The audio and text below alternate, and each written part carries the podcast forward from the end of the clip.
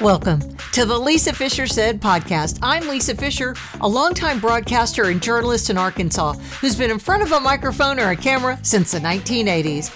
I think of myself as the queen of Arkansas media.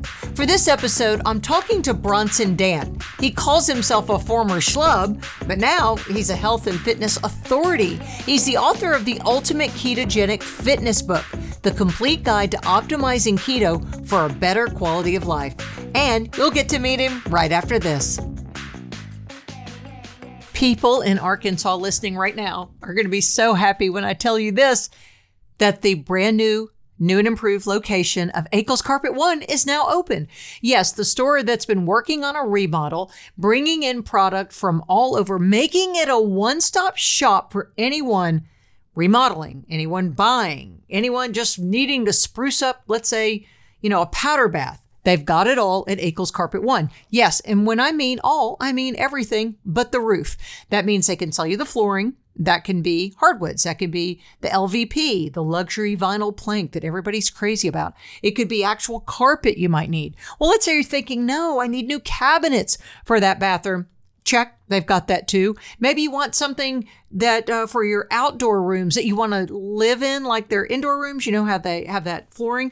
They've got it, guys. They've got it all. Countertops. They can help you with anything. Backsplash for the shower. I mean, what have I missed? they have it all, and you can find out more by going to their website and seeing the deals they have. Because this, I know, they have zero interest if paid within full within the 12 months. So Think about that. Saves you money on the front end. You're happy on the back end, and everyone will be happy to know you shopped at akelscarpet1.com. When health coaches like me talk about diet, we don't mean that kind, the the four-lettered word kind, the bad kind. We mean having a diet that is free of gluten or dairy. Okay, I've got someone that can take care of you in both areas, and that's Jess's Chicken here in Central Arkansas. You have several options on their menu if you want to stay dairy free and even gluten free. So let's say gluten free, that's how I eat. So when I go, I get the chicken salad scoop and I get the savory. There's also one with the sweet with the um, grapes in it. Oh, really, really good. But sometimes I want the savory, right? And then I know I can have the fries and I can have ice cream. And I know I just had a gluten free meal that was absolutely delicious. For those of you that are dairy free, there are options there. And you just talk to them about it when you go in, when you go with your kids, because they want the mac and cheese maybe instead of the fries. Okay, you can do that. Everyone wants the ice cream at the end. And the great thing about Jess's Chicken, same people who bring you David's Burgers, but guys, they have so many bays for you to drive through so you can get in and out quickly. Here in Central Arkansas, Arkansas, there's just one location for now, but it's right there on Rodney Parham at I 430. Check them out, go to their website, see the menu, jesschicken.com. She won most talkative in high school, and she has been running her mouth ever since. Welcome to the Lisa Fischer Said podcast with your host, Lisa Fischer. Because you know what I know, coach? This is what I know. People want to know how to get fit and how to get healthy. And uh, for people watching on uh, the fancy YouTube, he's got a shirt that says Coach. I don't think his parents named him that, but we're going to no, call him. I, I, I have thought about actually changing my name officially. Yeah. We'll see how that goes. um, a funny aside, you know, when you're growing up, your parents would say you'd, you'd come home and tell your parents, "I have to bring potato salad for eighth grade brunch tomorrow," right? And they'd mm-hmm. say, "Why?" And so my brother would always say, "Coach said." So everything was, I have to be late for school. Why? Coach said. I have to do this. Coach said. So my parents named a dog Coach said. so people are nice, going to walk like away it. from this saying, "I'm changing my life because Coach said." So what? Are, well, let, us yeah, just talk awesome. about how you got involved in the health and fitness space anyway, and what int- what yeah. what was your first interest? Yeah, um, my first interest was not feeling like a schlub. Right. We hate schlubbiness. Yeah. Yeah, it was horrible. Um, I saw I was in, in my late 30s, and my daughter took a picture of me. This is, you know, taking pictures on phones was still kind of a newer thing. Uh, my daughter took a picture of me at the beach. I saw myself sitting on a chair, and I was like, "Who is that guy? that's not. Yeah. That's not me. There's no way that can be me. I cannot look like wow.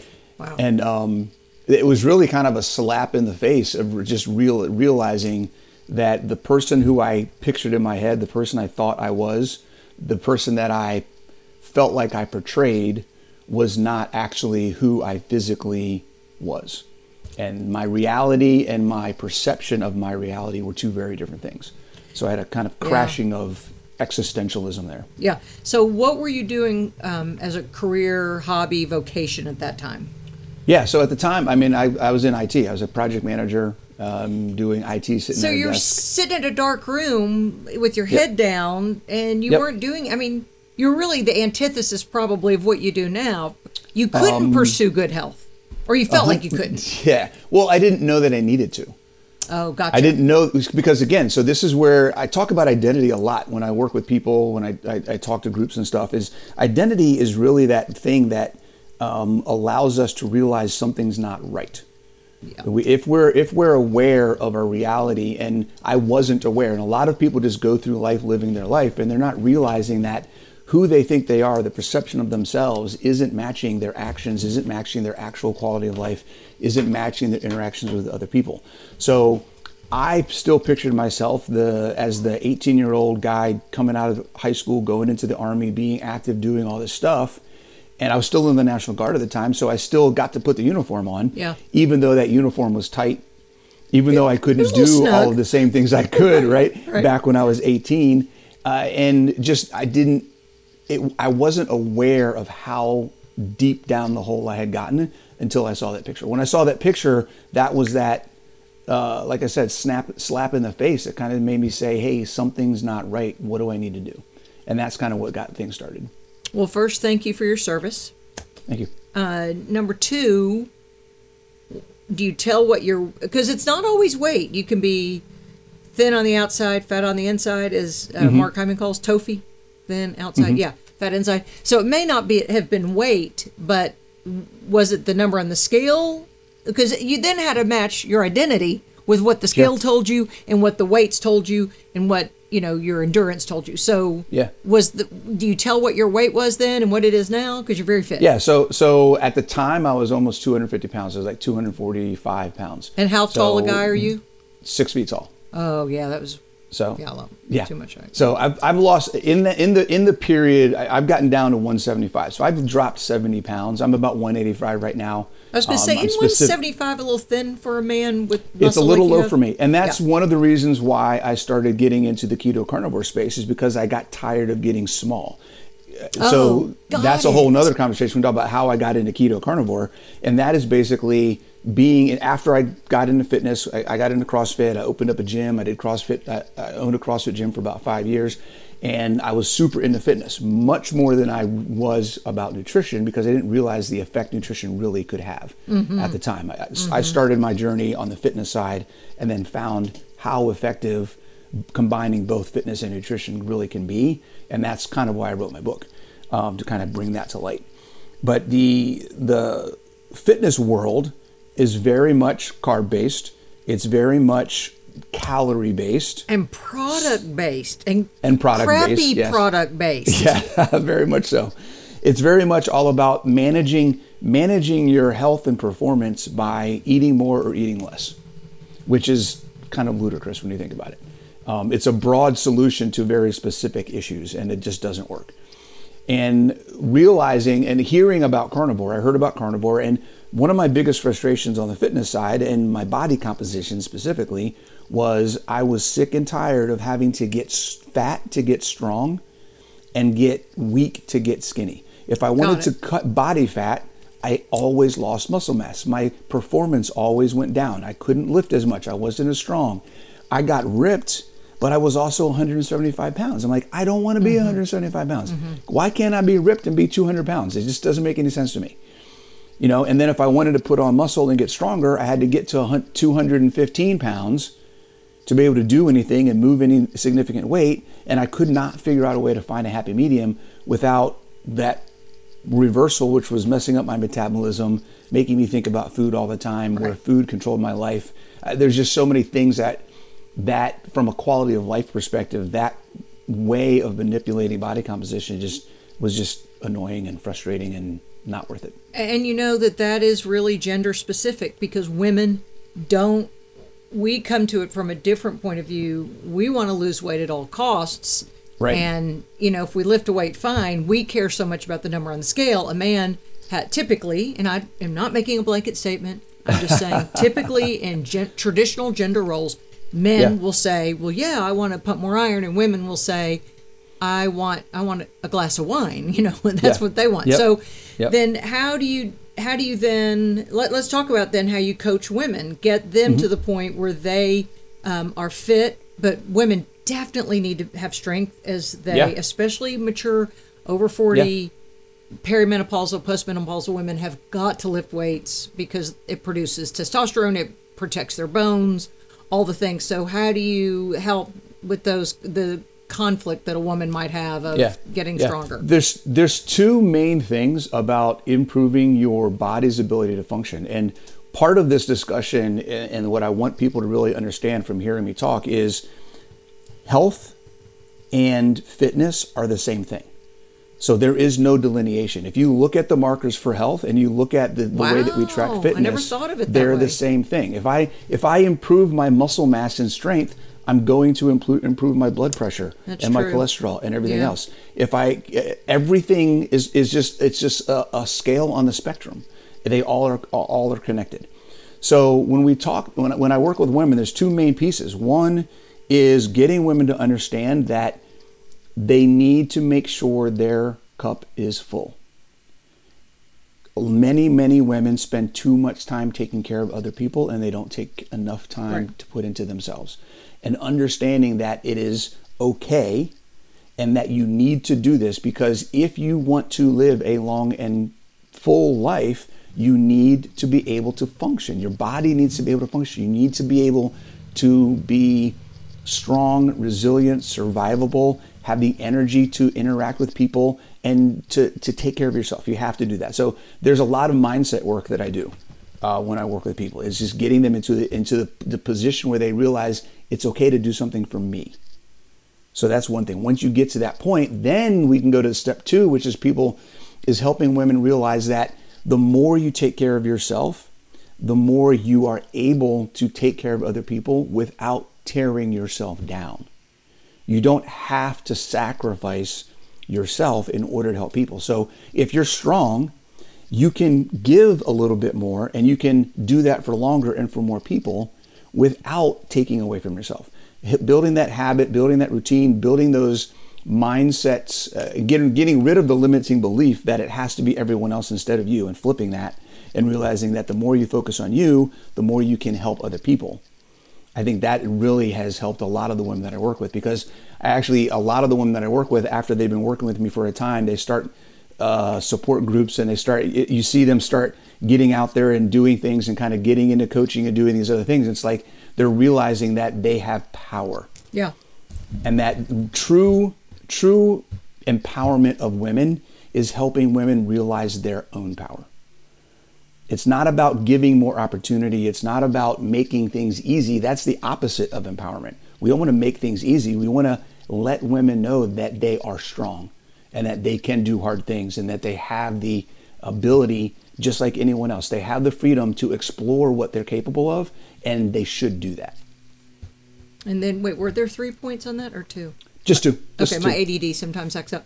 I guess I wanted a third one. Okay, so for you then, how um, you know schlubby Coach Bronson, and then Yep. fit Coach Bronson, and then schlubby again. and oh wait, well tell me about that. Yeah, right. Because everybody thinks, oh, I was Yeah. Mm-hmm. I was fat, then I got thin, and I'm in then shape. I went across are, the gym. right. I've been like this ever since. No, not quite how it works.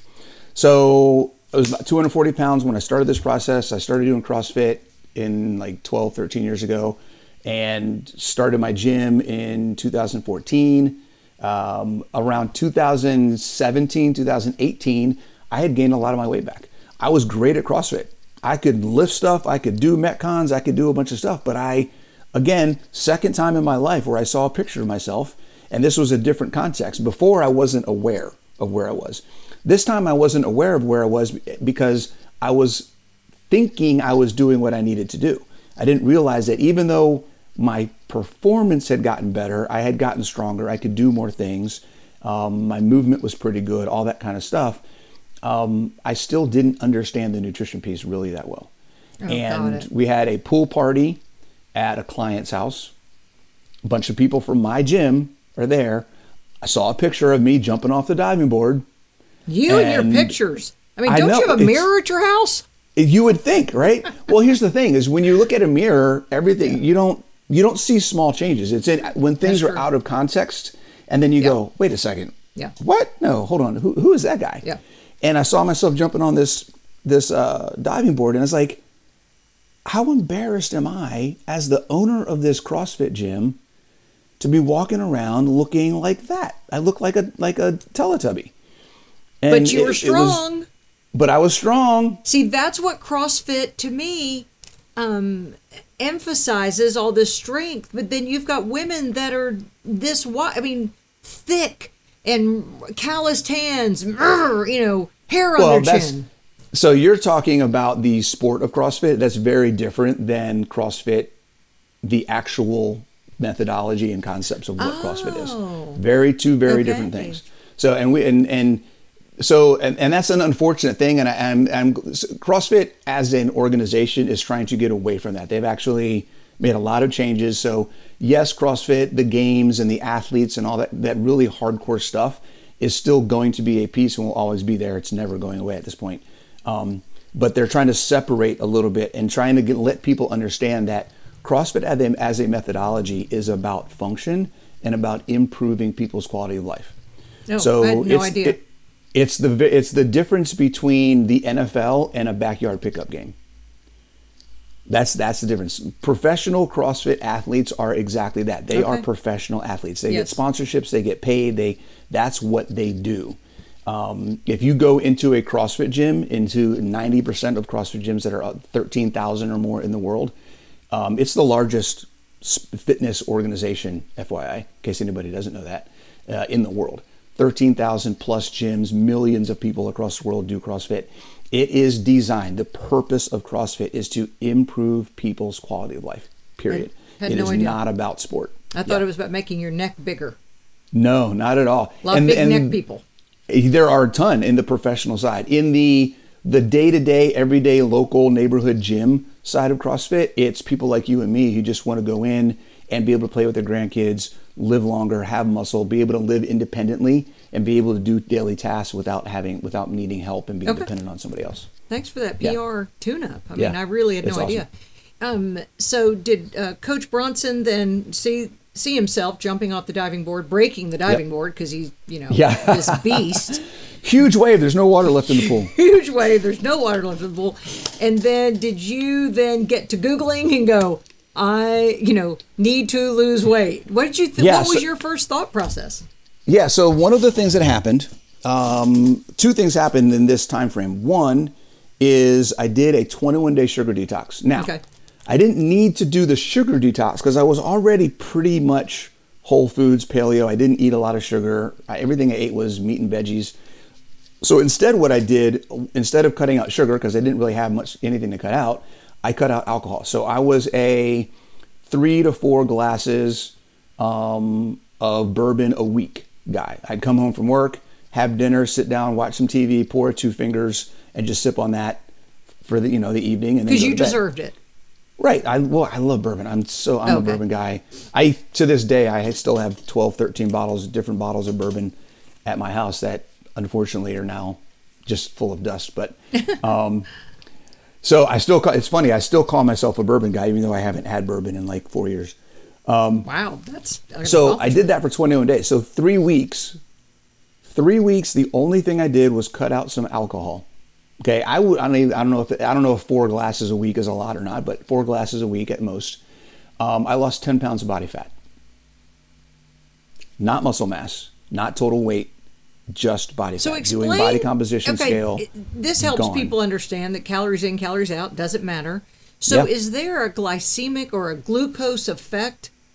Does alcohol turn to sugar? Does it well, it goes into your liver? Is it a glycogen store? Like what what was No. that?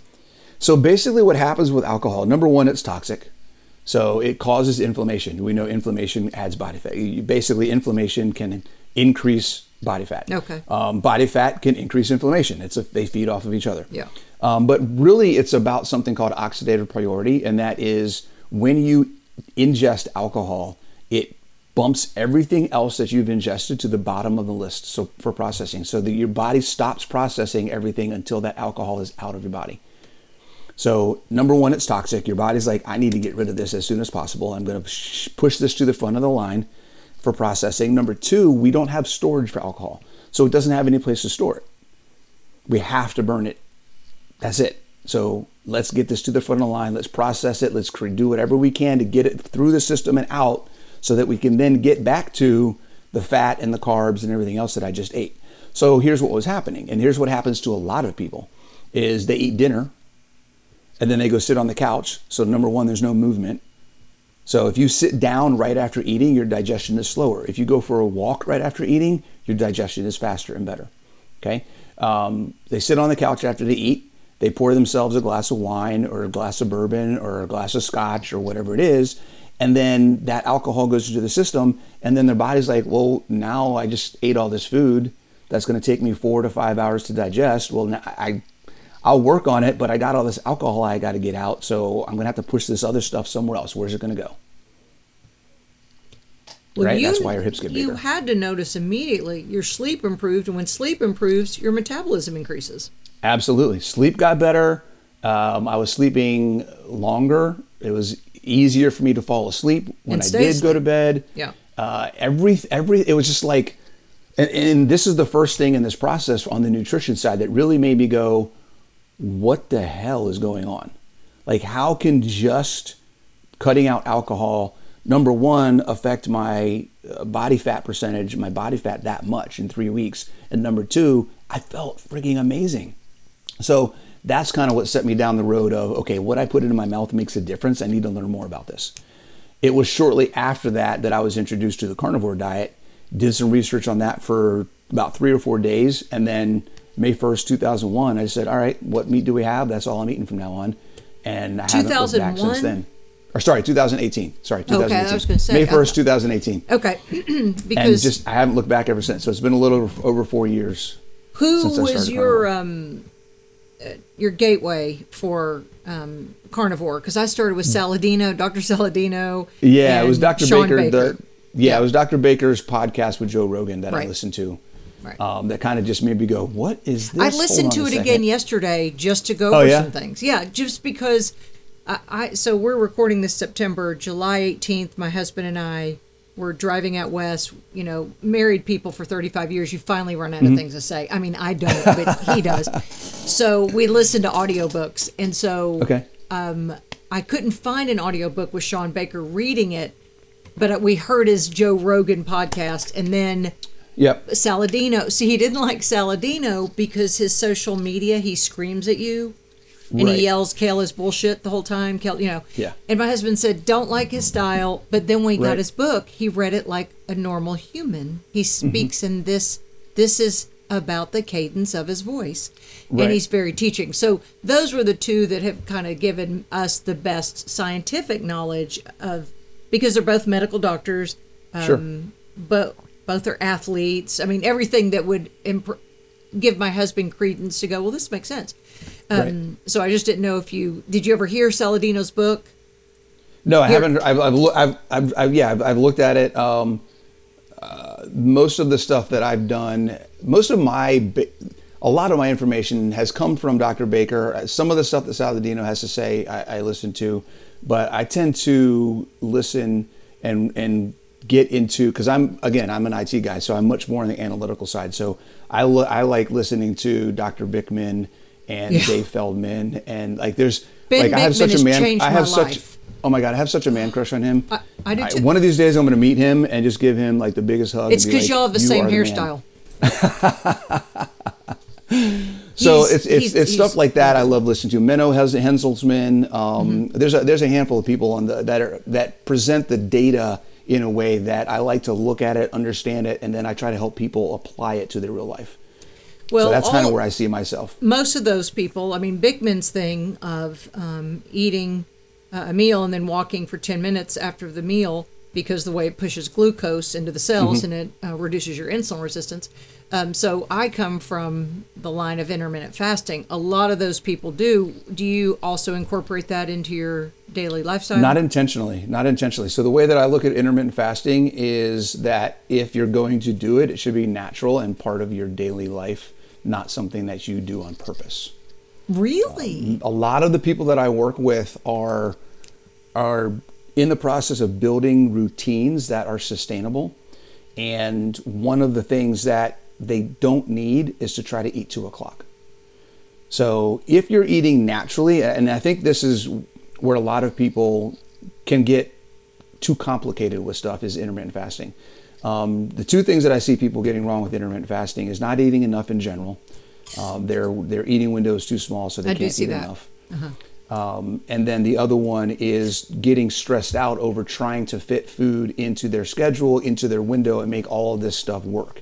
And I, I, my the, one of the tenets of everything that I do is, if you're doing things to improve your quality of life, then they shouldn't be adding stress. So if you are trying to do intermittent fasting on purpose and it's stressing you out, then just stop. It doesn't have to go- happen. It's a tool. But you couldn't go back to the fitness philosophy of eating 17 meals a day every 10 minutes. you don't need to and this is the this is the thing if you and this is where i'm saying it should happen naturally if you're eating whole food animal based ketogenic or carnivore diet then you in most cases i've seen very few people who are not naturally who do who do not naturally gravitate towards two meals a day Right. if you're eating enough at each meal. And that's part of the problem. A lot of people are afraid to eat more because they've been told they shouldn't, or they're used to starving themselves. And there's a whole nother mentality aspect that we have to get into when I work with people um, and let them know that it's okay to eat more. Um, but if you're eating enough at each meal, you should be satisfied to the next meal and then be good for the day in 90, 95% of the cases. I, I don't know very many people that don't, that that doesn't happen for. Well, it's the satiety. So Dr. Fung Yep. says that we are hormonally wired to eat and to stop eating. Mm-hmm. And the wired to eat is taming your ghrelin, which Yep. you do that after, uh, for me, it was fasting and now eating a ketovore diet. But then the other thing is for those um, satiety signals in the brain to tell you you're full. And he says, and I quote, uh, leptin is the one we know about, but there are two other kind of fringe satiety hormones. One's YY peptide, and the other is cholecystokinin. He said they don't fire unless you've had fat and protein.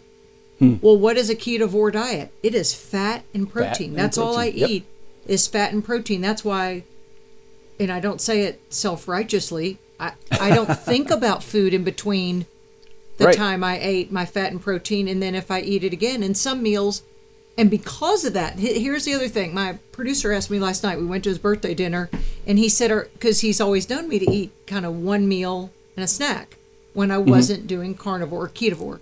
And I said, well, now I'm doing kind of, I am eating two meals. They're they're not impressed. They're not huge meals, but I said I get full so easily on the hamburger meat, nose to tail Yeah. hamburger meat that I eat, um, a boiled egg, and maybe um, some brisket. You know, I mean, just a Okay. beef in a bowl, and I get full so easily that I can't eat. That can't be just my one meal. That was not enough food.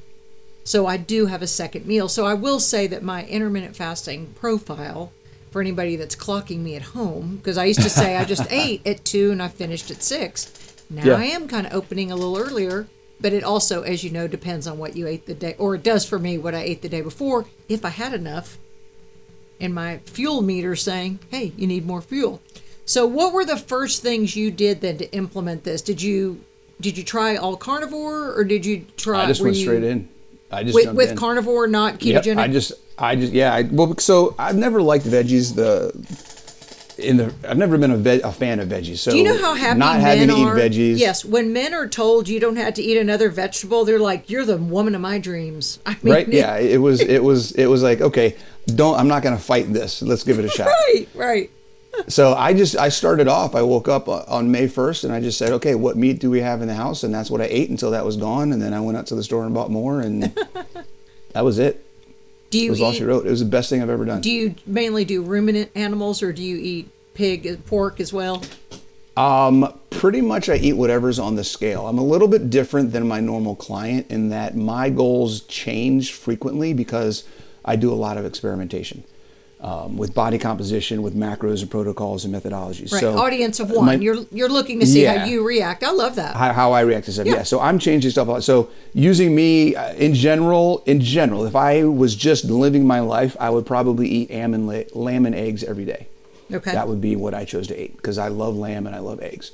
Um, with the different things that I do, I may vary to higher protein cuts with less fat, um, lowering my fat intake, increasing my protein. I play around with my macros a lot, doing different things. So uh, right now I'm doing higher protein, moderate fat, um, and kind of seeing how that works low term for some some fitness goals that I'm trying to work towards.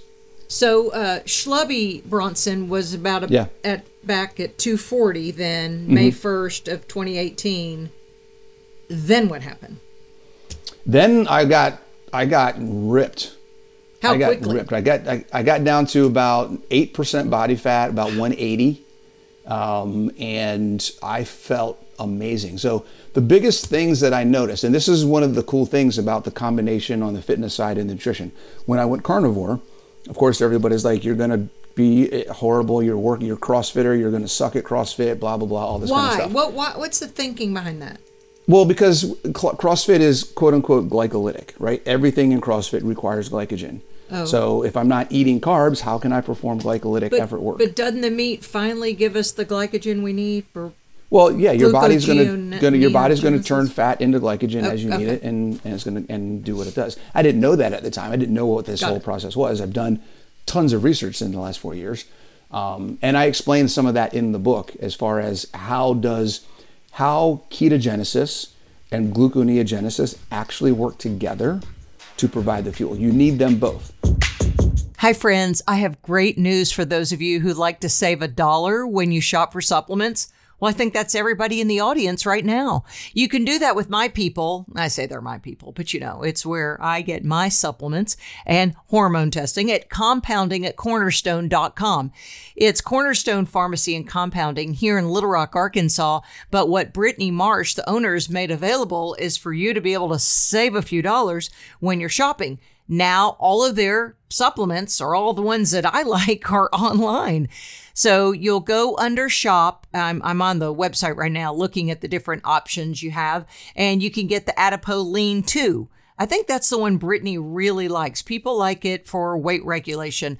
I'm especially fond of the adrenal support capsules they have. This is from Pure Encapsulations. If you know about the line, it's outstanding. Adrenal Health is another line they have there. They've got the Goli apple cider vinegar gummies. So tons of things. You'll save 20% when you shop. And don't forget that they also have the hormone therapy. And because they've been providing hormone, bioidentical hormone replacement therapy, and in this business a very long time, you can get one of the tests and consultation and also save 20% at checkout with the code LISA. All the information is in the show notes, but I can tell you this when you get a minute, go to compounding at cornerstone.com and start shopping. So we couldn't be. I I know a lot of people in the keto world are afraid of gluconeogenesis because it's going to turn everything into sugar. Well, you can't be ketogenic without gluconeogenesis. So the fact that you are, mm. you need to thank gluconeogenesis for that.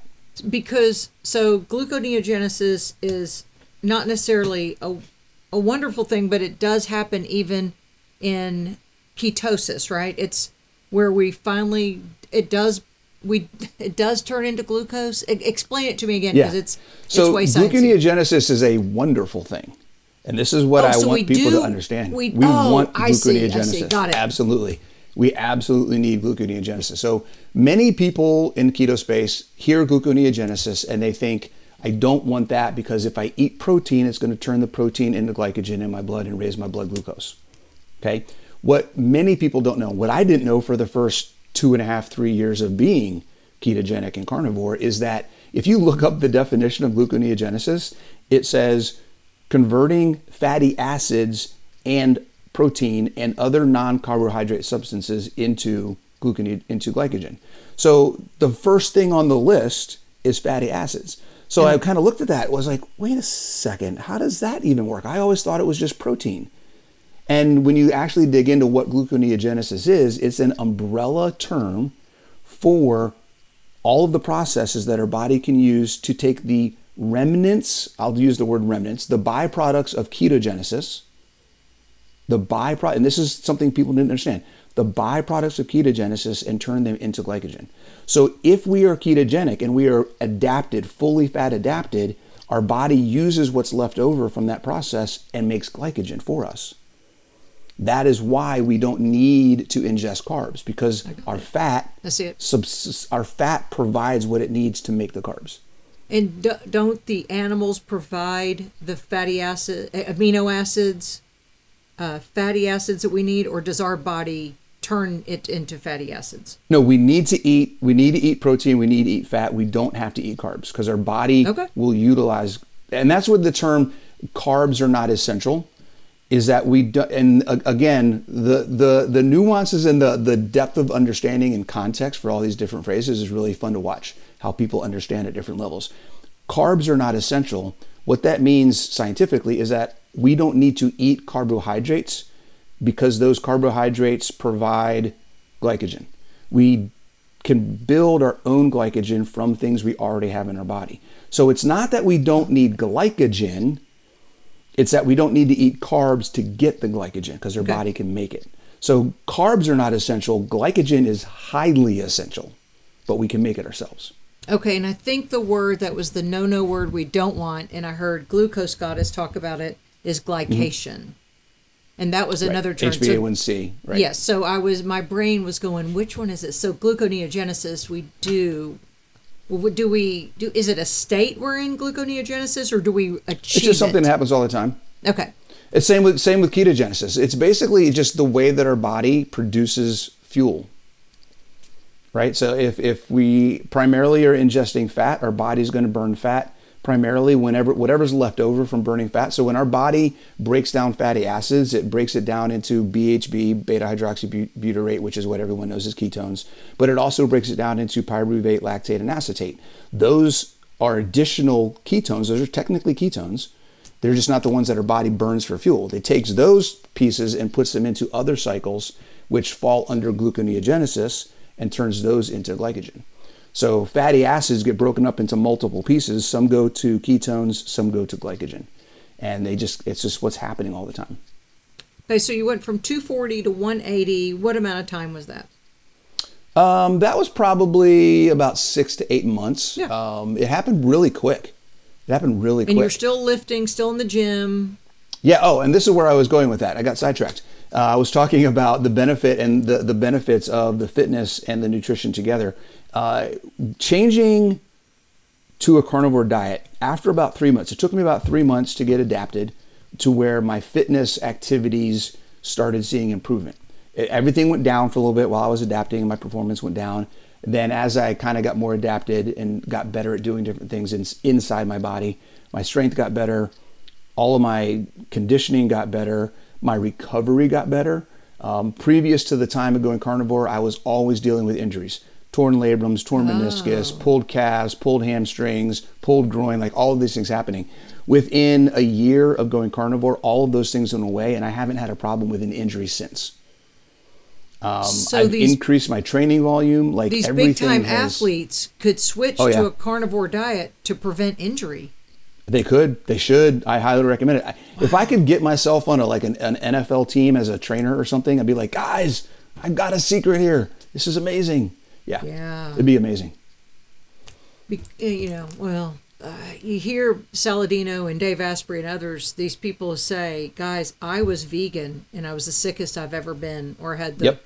worst, all these things I've ever had. And then, you know, when you hear that they switch, then the light bulb goes off. Well, someone asked me recently, she's she's one of my coaching clients, and I've always talked Yeah. about that fat adaptation that happens as you empty your glycogen stores a mm-hmm. month, depending on how much weight you need to lose and what your insulin resistance is. Maybe a month, six weeks, right? And then I, you know, I'm a fat burner. Every day I'm a fat burner.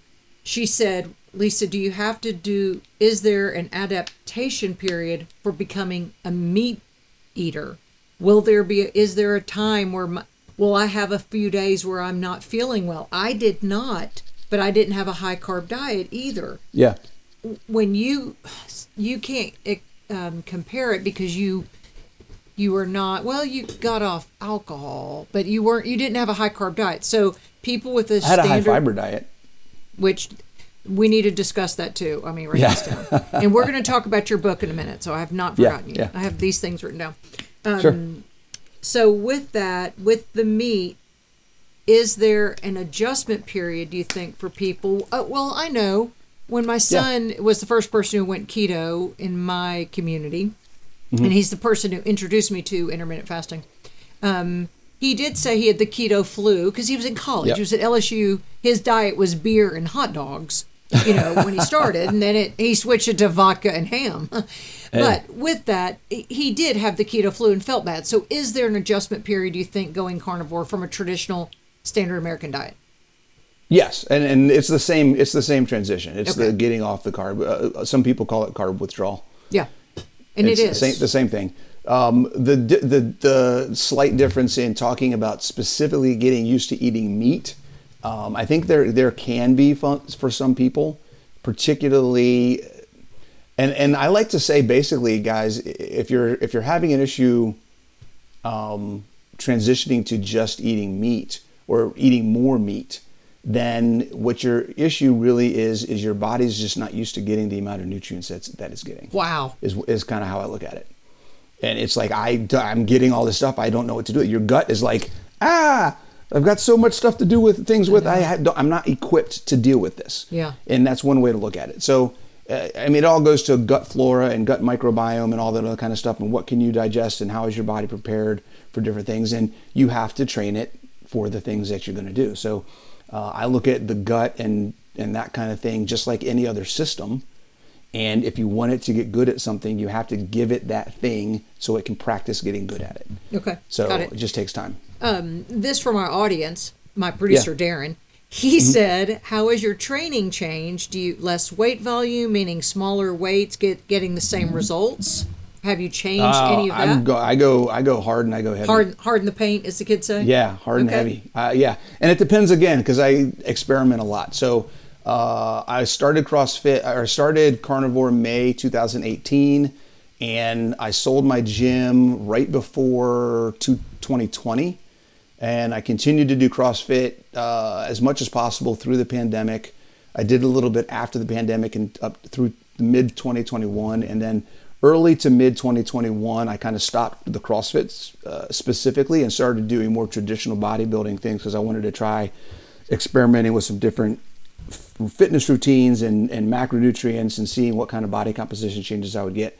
So I haven't done CrossFit consistently for about a year, uh, year and a half almost, and uh, that doesn't mean that I've stopped doing intense stuff. So I still lift heavy twice a week. I do. I started doing uh, Brazilian Jiu Jitsu three times a week. So Oh. I'm still out there doing very high intense activity.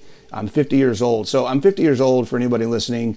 Um, 185 is my weight. I'm six feet tall. I'm at 10% body fat, and uh, I'm gaining muscle. I'm, I, the, the experiment I'm doing right now is doing a carnivore diet with less than 10 grams of carbs a day because I eat a lot of eggs. So I get some carbs from eggs. That's the only place I get my carbs. Okay. Uh, and I'm maintaining my body fat and adding muscle. So in the past five months, I've put on about a pound of muscle every month at 50 years old. So yeah, it just lift, lift, lift a lot, lift consistently, eat a lot of meat. Well, my That'd husband sent me his the other day. I don't know why. He sent me this long diatribe on Yeah. what being ketovore has meant to him. Oh, awesome. He's sick because he's six one. He used to lift 400 bench press in the gym. He doesn't anymore because he's 60 years old. But he's he looks like like you, a former NFL Yeah. athlete. You know, people ask him all the time, "What sport did you play?" Right. Right, Except right. his hair is white, so they know he's not even anymore. he said the things of this is what's changed, and 90% animal products: meat, eggs, cheese, and milk. On Saturdays, we do have one treat meal, and we're probably going to eliminate that because you feel bad after the treat. meal. Yeah. But yeah. he said no more throat clearing, no more joint pain in the morning. His SI joint problems have gone away except after he has wheat. very mm-hmm. even keel energy levels, no sleepiness after a meal, no need for a nap or anything. I feel stronger than I ever have in my life. At age 60, 55 pound dumbbell curls, 100 push a 1,000 push up. He does a 1,000 push ups a day. Um, zero aches Wow. and pains. Body fat is now close to single digit. And this is y'all in two and a half months from a man who's 60 years old. I mean, I see Yeah. it time and time again. But I think the pushback comes also from, uh, and I've heard Saladino talk about this, and it is the need for fiber. And I think we're being lied to on that too. I mean, Saladino has the science in, in his Joe Rogan interview. If you're wondering, when what was that? The Joe Rogan interview. I listen to so many things he does, but I think that's where he discusses um, that we don't need as much vitamin C as we get. We need about 72 milligrams a day. You get that in beef, which is Yep. crazy because we used to think we had to have 5,000 milligrams of vitamin Yeah. C a day. You don't. But also Well, the fiber. You do So if you're eating carbs, that. but yeah. Oh, yeah, yeah. you do need the vitamin C if you're a carb-based person. If you're eating I a ton of carbs. I see. Uh, and and your meat, if your protein, if your meat sources are low, then you need vitamin C because you won't be able to produce collagen. got it. Got it. So what about And- talk about fiber then? Um, I 100% agree. I, fiber is so overrated. It, there's there's a lot of things that, that the whole fiber discussion get people messed up on. Um, number one, we don't need it to help us defecate. If you're eating bioavailable food, you're going to absorb the food and you won't have a defecation or a constipation problem. The inflammation it's literally okay. I equate fiber. If you if you take a Brillo pad, cut it up into little pieces and then swallow it. That's what you're doing when you're eating fiber. You you're inflaming everything. Yeah, you're inflaming Oh God. everything up in your digestive tract from your mouth all the way down to your gut to your intestines like all the way through the process. And then people wonder why they have gut issues, right? So one of the things that I dealt with before I went carnivore was IBS and urgent bowels. I couldn't do I was lactose intolerant. I could my life was controlled by how close I could be to a bathroom. I couldn't make a trip. I couldn't get on a plane, get on a boat, get on a train, get in a car. You had to had to go where- once, one or two times Wow. before we left. When we got there, I had to go just in case. Like I couldn't go on hikes. I could like any. If I got in my car, I made sure that I had toilet paper or paper towels in the trunk Just just, in in, case. case. Mm-hmm. You know, like it. It my not having that. It took about three, four months until I realized one day, like, I I'm not worried about So this anymore. what was Like, producing the urgency? It was it the I just never knew. Like I could be standing here talking to you right now, and then all of a sudden be like, But what right was back. that from? Was it from plants and vegetables? It was the vegetables. It was cut all any of the, and I didn't even bother to to go through the process of figuring out which vegetable was it because I ate them all. Yeah. Right. I loved Brussels sprouts. I ate squash. I ate. Yeah. Uh, the only things I didn't like was kale and spinach. You know, I mean, Yeah. those are the two that I didn't like. But and I just cut them all out. And ever since I've not had any of them, I've been fantastic. So uh, the whole fiber debate, uh, when it comes to our gut and bowels, I think is it, it, he, the people in the keto space are accurate when they say we don't need it. Yeah. Um, from the gut perspective, and I think this is something a lot of people don't don't realize is that there are materials in meat that are probiotic and fiber-like substances. So a lot of people don't realize it. If you're eating steak, you're getting fiber. Just because it doesn't come from plants doesn't mean that you're not getting the same benefit from See, that blows my mind. collagen and things like that, Right. right? Like it's it's you're eating fascia, you're eating collagen, you're getting these things that are fib- fibrous material that go into your gut, and they do the same thing from a gut microbiome perspective, and it's better because there's no inflammation involved in that process. So you're not even doing raw yogurt, or do you? Do you do Oh. raw dairy at all? No, I don't. Uh, No? Mostly because I, I, in my area, it's hard to get, and I just, I, Okay. I would love to try it at some point in time, but I haven't really had access to give I have a dealer. Okay. Got her pager number. Um, All right. The, any kombucha, any sauerkraut, any fermented foods at all? Because No, I don't do any plant. I don't do any plant anything. wow, that's really commitment. That's not that I want I some sauerkraut, but well, I've never liked fermented stuff Um, oh, in yeah. general, except See, I- maybe mix it maybe pickles. That's about it. yeah. So you don't even you wouldn't even need a pickle. No. Be- don't need it. Nope.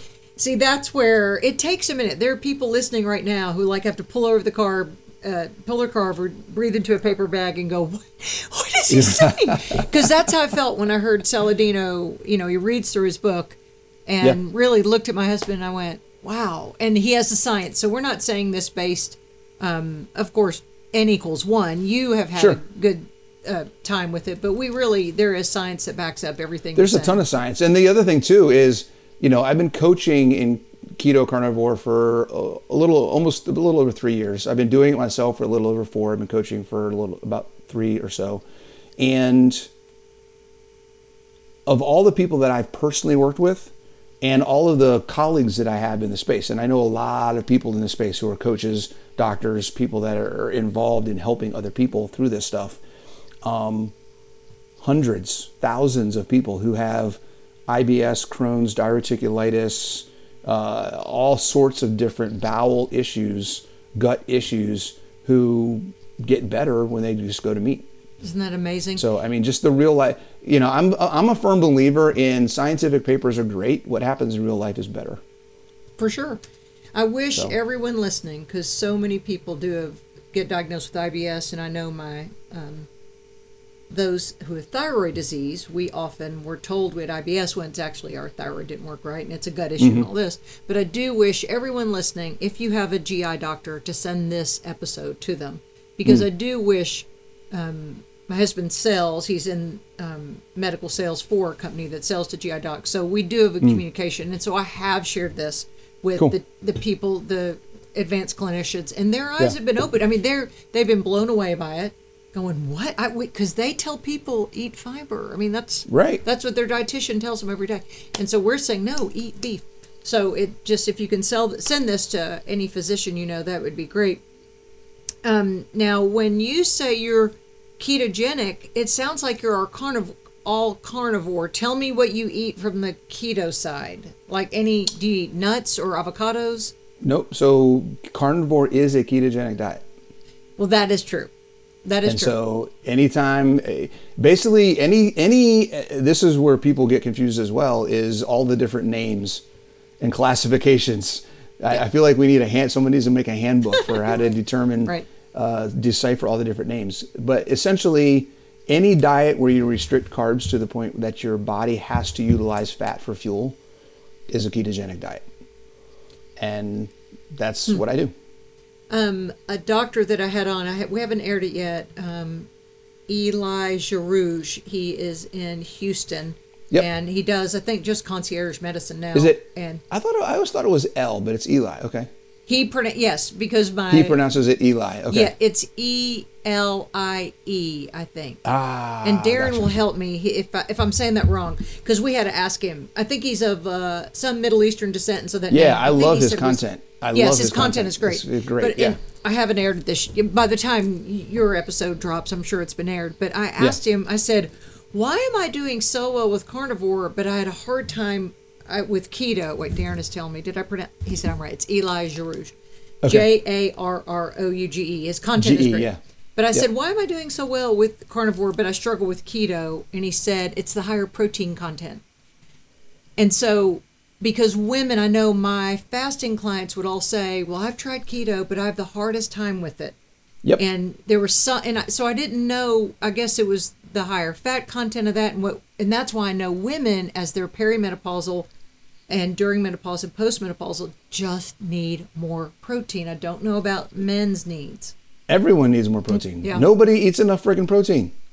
So, what do you think you eat? I wish people in would eat more protein?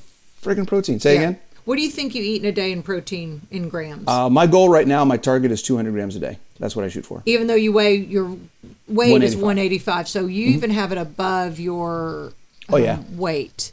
For sure. because I tell women, you know, I'm a buck and a half, so I say I try to get 150 grams, but I, honestly, Yeah. it, it's hard. I mean, Yeah. and mine are beef and eggs and beef and eggs. So Mm-hmm. tell me about like your meals during the day.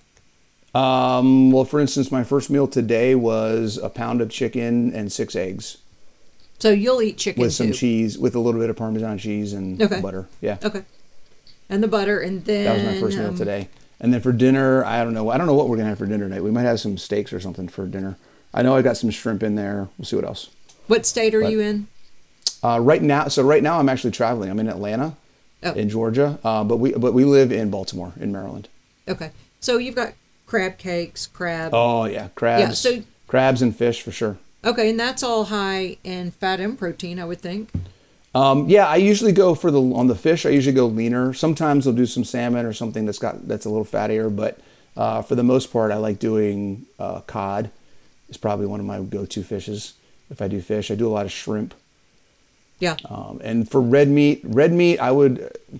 I know lamb technically. I don't know if, if lamb is technically a red meat or not, but I would I would choose lamb first over any other meat besides a fillet if I had a choice. Really? Are they ruminant animals? Do they or do they eat You know, I, I think they are considered ruminants, but I'm not. It's they're not quite like pigs. I, they're like somewhere in between pigs and, and cows. I think they are considered ruminant, but not the same on the same. They're not the same on the same level as beef, as far as I know. are they grass fed then? They can be. But I don't really worry about that too Yeah. much. Uh, I think the the emphasis on grass fed, grass finished, grain fed, grass finished, grain fed, grain finished, all Yeah, that kind of stuff. I think um, if you have the money and the time to worry about that, then go for it. But for Right. most people just trying to live their life, get what you can afford. If you here, here's a here's a tip. If you think that you need, if you're dealing with finances and eating a lot of meat is a challenge, then I would rather you go to Walmart and get a tube, a five pound tube of ground beef, and eat that, than not eat eat more meat just because you think it's too expensive. I absolutely agree. uh, It's the that's cheapest going to be the best thing for you than anything else in that store. and a dozen eggs. And a dozen eggs. Get some cheap eggs, whatever you got to do. Yeah. Like if, if all you got is 25 bucks and you need to feed yourself for a week, go get the cheapest meat and the cheapest eggs you can get and you'll be fine. Okay, let's uh, talk about your book now. Uh, title, uh, when you published it, and all, all the things about it. Yeah, it's uh, the Ultimate Ketogenic Fitness Book. I published it uh, late April, early May this year, so it's pretty new. And the idea is, I want again, I, like I said earlier, I want people to understand the importance of fitness and nutrition together in improving quality of life. Many people think about nutrition as a way to lose weight, and many people think about fitness as a way to look good. Neither of those goals uh, help anybody live a better life. And the quality of your life is determined by both your fitness and your nutrition. And that is, again, like I said, that equates to your health. Uh, we are not healthy when we have great blood panels if I can't get on the ground and play with my grandkids. You're still not healthy. If you don't have the strength to walk up and down the stairs, if you don't have the strength to go play with your dog in the backyard, if you don't have the physical ability or the lack of joint pain or whatever else because you have weak muscles or you're an injury or something like that, um, because you're not in shape and fit, then I don't care what your A1AC is. I don't. I don't care what um, your cholesterol is. Right? These are all things that all together need to happen and be better. So if you're focusing just on your blood panel, if you're focusing just on a traditional health issue and forgetting that how much muscle you have, how strong you are, how well you can move, uh, how much of a risk you are for injury, and all those other sorts of things, um, if you don't include that stuff, then you're missing a really, really, really big picture. And that's where quality of life as we get older comes into play. I'm 50 years old. I see what's coming around the corner. My mom is 69 years old. So I've been working with her, and her story is in the book as well. I've been working with her since she was 60, uh, getting Oh, her to, to get into fitness, get into shape. She's 69 years old now. She her favorite thing is deadlifting and and working out. She's got a gym in her basement. Um, she she yells at me anytime I give her the pro. Uh, she, I, she follows my workout program online, and she yells at me anytime there isn't deadlifting in there or something that she wants to do. She's she's uh, it's it's it's amazing. I don't have to worry about her independence as she gets older. That's awesome. And that's what I want for everybody. That's kind of where my passion comes Yeah. from. I don't want people to have to to lose their independence. I'm ex-military. My motto is fitness is freedom.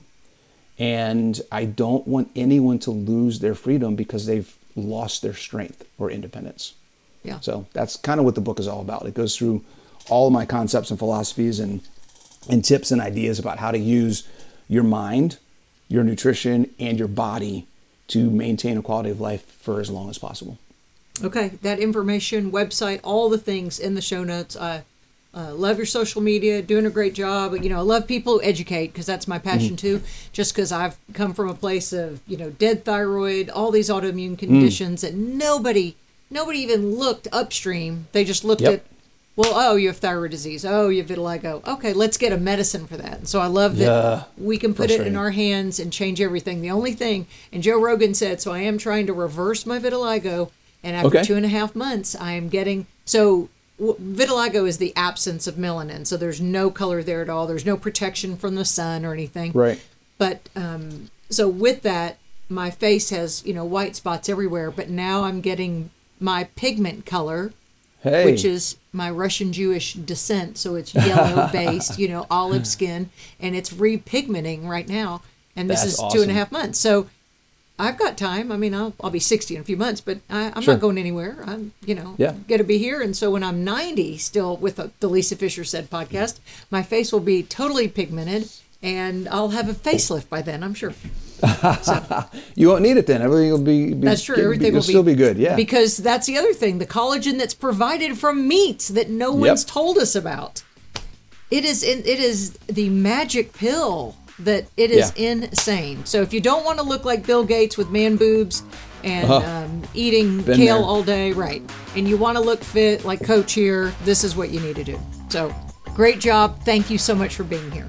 awesome. Thank you for having me. Appreciate it. Thanks for listening to the Lisa Fischer Said podcast. Be sure to hit subscribe and download all the episodes and leave a review, won't you? The Lisa Fischer Said podcast is produced by ClantonCreative.com. It's Lisa Fischer time.